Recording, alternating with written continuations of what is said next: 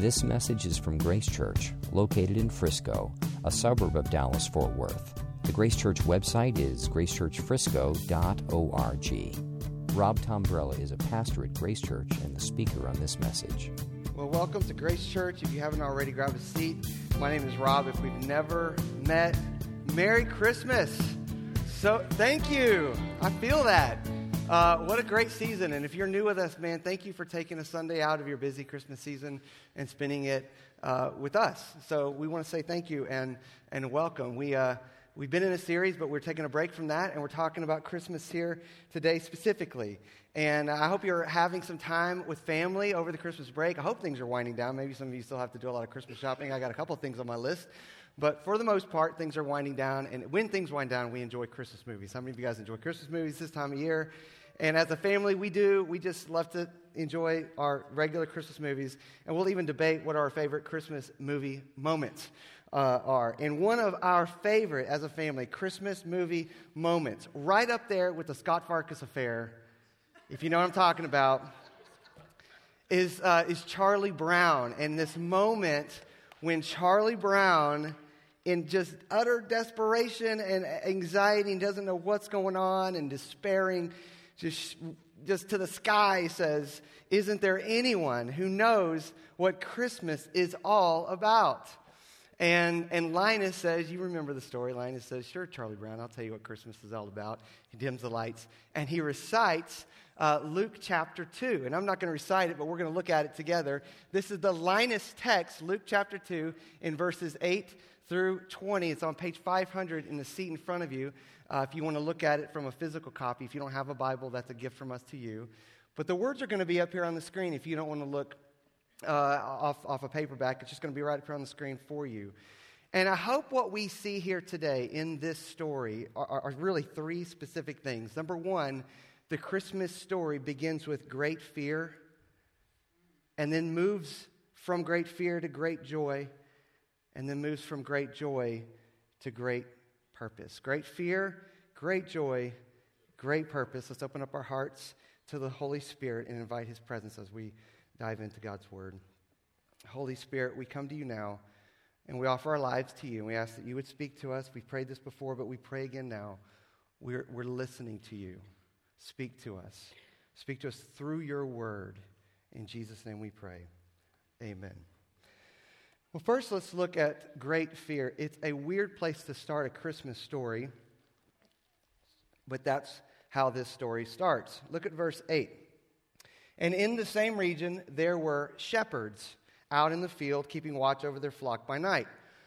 And an angel of the Lord appeared to them, and the glory of the Lord shone around them, and they were filled with great fear. Now, we don't know the shepherds' names. We're not actually given their names at, at, any point in this story. They're just out in a field doing their thing that they do every single day of their lives. Here's what we do know about shepherds shepherds were at the bottom of the scale of power and privilege. Their reputation was that they were dirty. Their reputation was that they were uneducated, and their reputation was that they were dishonest, like they didn't always keep accurate numbers of their sheep. And uh, that was their reputation. The rabbis considered them to be a religious outcasts, and their testimony was not admissible in court. That's how people viewed them.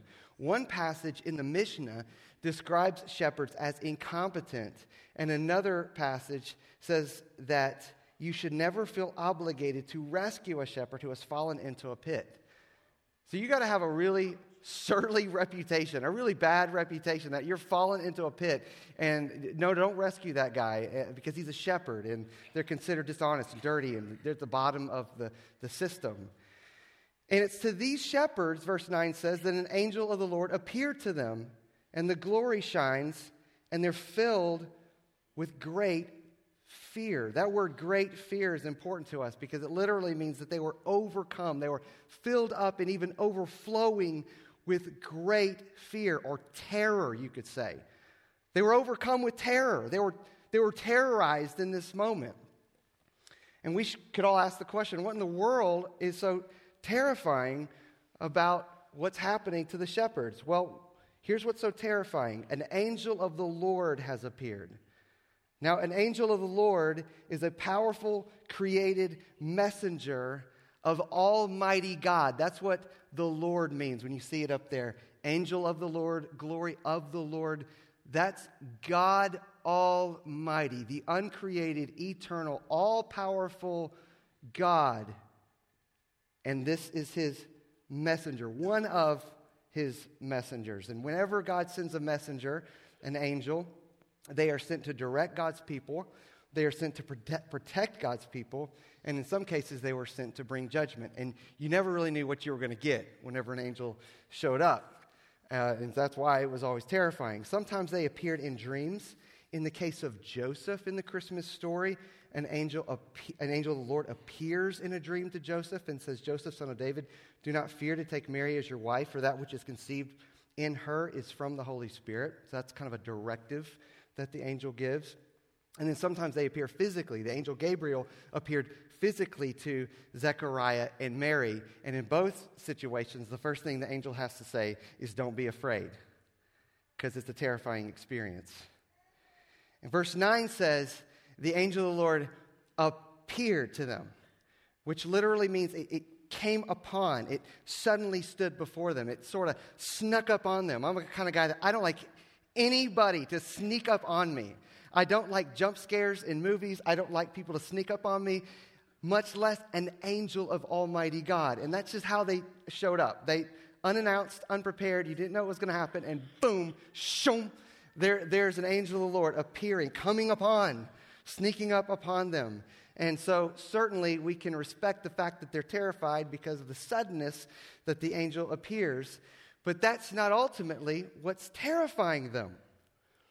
What's terrifying them is the next line and the glory of the Lord shone around them. Now, when you see the glory of the Lord, here's what that means the glory is the visible display of God's inner character. The Bible describes God's inner life, his the essence of who he is as so clean and holy and pure and beautiful that when he chooses to display it physically, it shines in heaven. It shines constantly in heaven. And it's this bright light that surrounds God. And the images that the Bible writers have, is sometimes it looks like a cloud, sometimes it appears like a burning fire. But in every case that people see the glory of God, they, they see it optically, they see it with their eyes, but they experience it internally. It's, it's both seen and felt. It is an experience, this glory of God. And we're told in the Bible that angels experience the shining glory of God nonstop, day and night, never stops. Isaiah, the old prophet, gave an eyewitness account of the time that he encountered the shining glory of God. He wrote about it in Isaiah chapter 6. He said, In the, ki- in the year that King Uzziah died, I saw the Lord sitting upon a throne, high and lifted up, and the train of his robe filled the temple. And above him stood the seraphim, that's angels. Each had six wings. With two he covered his, feet, his face, with two he covered his feet, and with two he flew. And one angel called to another and said, Holy, holy, holy is the Lord of hosts. The whole earth is full of his glory. And the foundations of the threshold shook at the voice of him who called, and the whole house was filled with smoke. So Isaiah experiences and sees the smoke and the, the, the foundation shaking, and one voice calling out to another Holy, holy, holy is the Lord Almighty. The whole earth is full of his glory. And the other angel, hearing that, responds back to the first angel and says, Holy, holy, holy, the whole earth is full of his glory. And then the other person re- responds back, and on and on and on. And that's what Isaiah is, is taking in. And when he experiences this glory, he has a surprising response. He says, Woe to me! Woe to me! I am ruined, for I'm a sinful man, and I have unclean lips, and I live among a people of unclean lips. He says, I'm, I'm doomed. My life is over. I'm a dead man. I've just encountered the glory of Almighty God, and I'm overcome with terror. The reason he's overcome with terror is the same reason that the shepherds were overcome with fear, because sinners fall short of the glory of God. Romans 3:23 says, "For all have sinned and fall short of the glory of God. We can't come into the glory. We can't come near the glory. We can't, we can't approach the glory. We can't let the glory approach us without, without us being aware of our sinfulness and how far we fall short of God's cleanliness and His purity and His goodness and His beauty because we are people with unclean lips and we live among a people with unclean lips. We can't come into the glory. We need somebody to bring us into the glory, somebody on the outside of us to bring us into the glory because we can't stand there on our own. And the shepherds are experiencing that. It's, it's a terrifying experience. And that leads us to great joy because the angel has good news to tell these frightened shepherds. Look at verse 10. The angel said to them, Fear not. First words of an angel Fear not, for behold, I bring you good news of great joy that will be for all the people. The angel says, Listen up, lean into this. I know you're terrified. And can we appreciate that this angel intuitively is aware of their great fear and wants them to experience something else? And so this angel says, Lean into this. That's what behold means. Lean in, listen up. If you've not listened to anything up to this point, listen to this. I bring you good news of great joy that will be for all the people. Angel could have said, I bring you good news that's going to be for all the people, would have been enough. But the angel, intuitively aware of how they're experiencing fear, wants something to overcome their emotions right now. And he wants them to experience joy, not just any joy. The angel says, when I tell you what I'm about to say, it should cause and stir something deep down in there, somewhere, no matter what's going on in your life. Something deep down should be stirred, and that should be great joy. You may be going through a, a tremendous ordeal in your life right now. You may be going through a, a confusing moment in your life right now, but what the angel is about to announce should somewhere deep down there, even in the midst of the darkness, stir up in you an experience unique that only God can give, and that is great joy deep down in our souls and our spirit. Well, that's got to be some good news, right? This has got to be good because, I mean, come on, this is, this is quite a setup that the angel gives. Well, the angel delivers. Look at verse 11. For unto you is born this day in the city of David a Savior who is Christ the Lord. Every one of those words is important. The angel says, For unto you. Angels are very aware that salvation is not unto them. Yes, they're caught up in the story, they're caught up in the drama, they benefit too. But the eternal Son of God did not become an angel to rescue angels when they fell. The eternal Son of God becomes a human to rescue humans when they fell. And they are amazed at this. The angel says, For unto you, this is for you. This is a gift for you, and this is to be for all the people around you. Everybody should hear this good news. For this day is born in the city of David. Three words a Savior, that means rescuer, a Savior who is Christ that means the long awaited Messiah. That's not Jesus' last name. That means the long awaited Messiah that they had waited hundreds of years for a new Joshua that was going to bring about justice and deliver them from the oppression of Rome. Here's a Savior. Here's a Christ who's born in the city of David. But catch this, wait for this. This is the kicker of the whole thing. Who is the Lord? Who is Almighty God? The angel from heaven is announcing that the Savior, Messiah, the long awaited Savior, is born in Bethlehem. But what you weren't aware of, what you never saw coming, is that this Savior, Messiah, is God Himself. And verse 12 says, And this will be a sign for you. You'll find the baby wrapped in swaddling clothes and lying in a manger. Almighty God is a human, ba- human baby, and he's wrapped up. He's lying in a manger. You can pick him up, you can hold him, you can smell him, you can look upon him. What the angel announces in short form is filled out later in the church at the Nicene Creed. The people of God have to get together on this topic. Fully God, fully man. How do we think about this? They came up with the Nicene Creed, one of the best creeds on this topic. And it says this light of light, true God of true God, begotten not made. Hear that.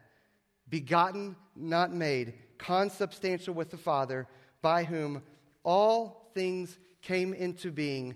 This is He who, for us humans and our salvation, came down from heaven and was incarnate of the Holy Spirit and of the Virgin Mary and became human.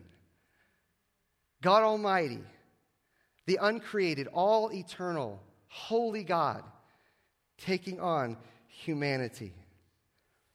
Max Lucado, in his book, God Came Near, says it this way While the creatures of earth walked unaware, divinity arrived. Heaven opened up herself and placed her most precious one in a human womb. The omnipotent, in one instant, made himself breakable he who had been spirit became pierceable.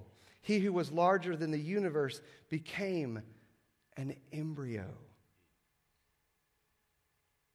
And he who sustains the world with a word chose to be dependent upon the nourishment of a young girl.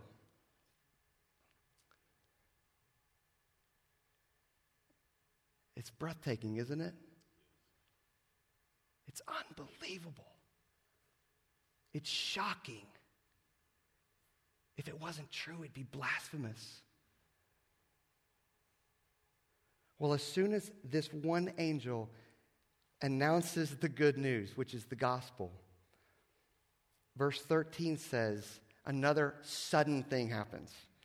I mean, as if this isn't enough, here's what happens in verse 13. Suddenly there was with the angel, the one angel, a multitude of the heavenly host praising God and saying, Glory to God in the highest, and on earth peace among those with whom he is pleased. Now, a host is an army of thousands. So it's not like six or seven other huge angelic beings descended on the field, or tens or hundreds, but thousands of angels show up on the field in this one moment to these shepherds, and they come singing and they come praising and they come in unison as all good armies come.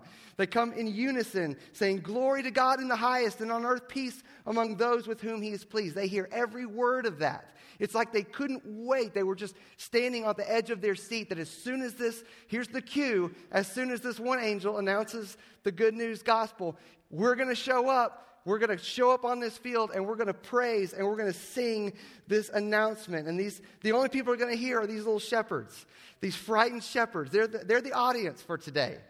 There's going to be a bigger audience another day, but today it's the shepherds.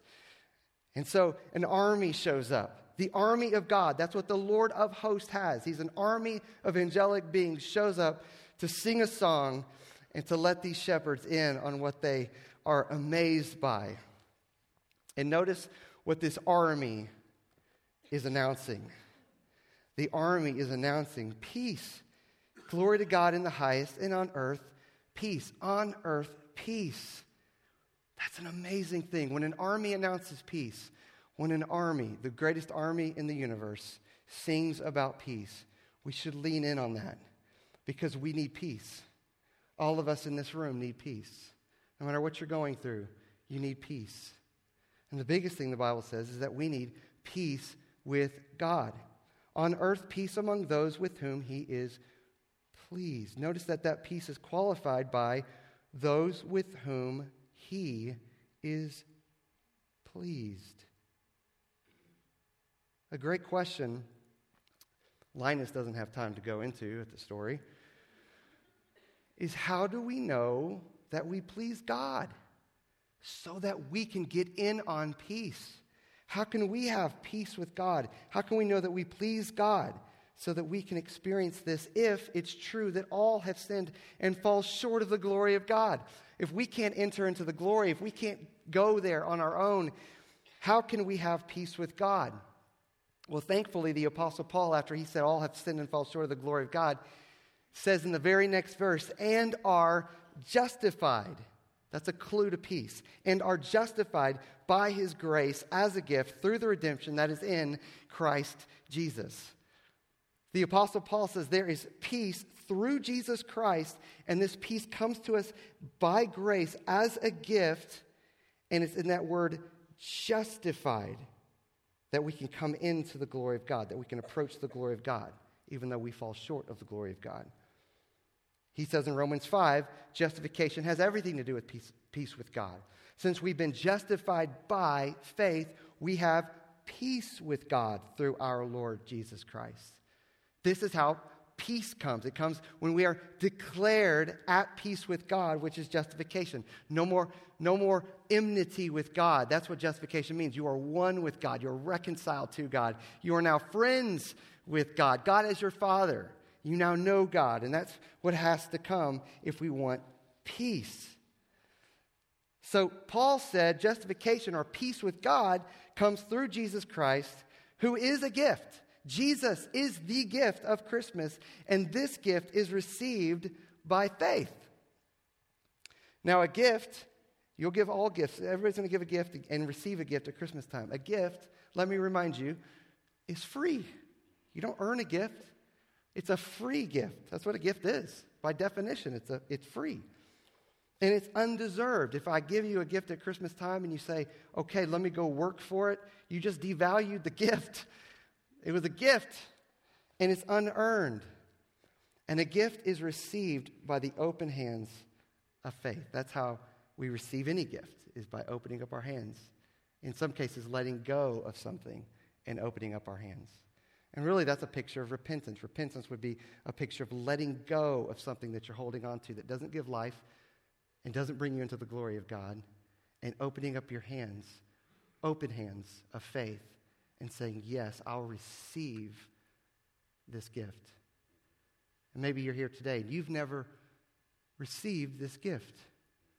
And you say, Where do I start? That's where you start.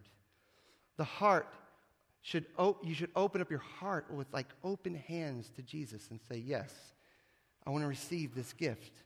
And I want to receive peace in my life. I want to receive a, a, a relationship with God through Jesus Christ, made available through the cross and resurrection. And I open up my heart, just like I open up my hands this Christmas season and I receive gifts. I receive the gift of Jesus.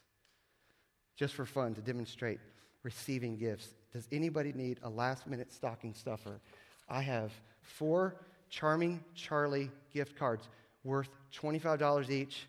Uh, ladies, I just need you to boldly come up here, or guys in some cases, and receive freely this undeserved gift with the open hands of faith. There you go. One, two. Nobody from this side? Three. I have one more. Four. Sorry, Edward. Let's give it up for these guys. Some of you wanted, some of you wanted to run up here, but something held you back, right? It takes boldness and courage to step up and say yes. Same with Jesus. You got to receive him with boldness and say, uh, Here I am, Lord, as I am. I receive you with the open hands of faith. Well, let's see where the story, how the story ends. So, great fear, great joy, But notice, it ends with great purpose. These shepherds are given an amazing purpose in verse 15. When the, angel, the angels went away from them into heaven, the shepherds said to one another, Let us go over to Bethlehem and see this thing that has happened, which the Lord has made known to us. So maybe the shepherds weren't the brightest guys on the block, that they have to have a, a quorum. They have to kind of get together on this decision. Like, like, isn't it obvious what you're going to do? But they have a discussion. They say, let's go, let's do this, let's go right now to Bethlehem and see this thing that's happened that the Lord has made known. And in verse 16 says, they went with haste. They dropped everything that they were doing and they found Mary and Joseph and, notice, the baby lying in a manger, just like the angel said. You can trust God's word. They trusted God. They took God at his word through the voice of the angel, and they found the sign that the angel said that they would find. Verse 17, and when they saw it, they made known the saying that had been told them concerning this child. And all who heard it wondered at what the shepherds told them. But Mary treasured up all these things, pondering them in her heart. Now you'll remember, an angel has already appeared to Mary, an angel's already appeared to Joseph. You could ask, well, why, why would an angel show up to these shepherds? Why don't they just reappear to Mary and Joseph? Because they had experienced an angel already. I believe that God wanted to encourage Mary and Joseph in their moment of need, in their moment of fear, in their moments of confusion. Because we can reinterpret things that happened to us in the past, and grace that happened 10 days ago isn't necessarily the grace that we need today. And on this day, they needed encouragement.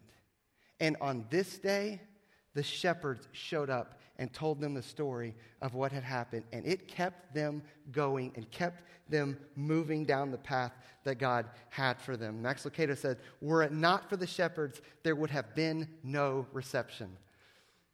They, they show up to, to throw a little party. This is, the, this is the reception that they get at the birth of Jesus. They, they come to throw a little party, and they don't have anything to offer but this story and their lives, and they, they share it all. And Mary is encouraged. She treasures these things up. And Joseph is encouraged.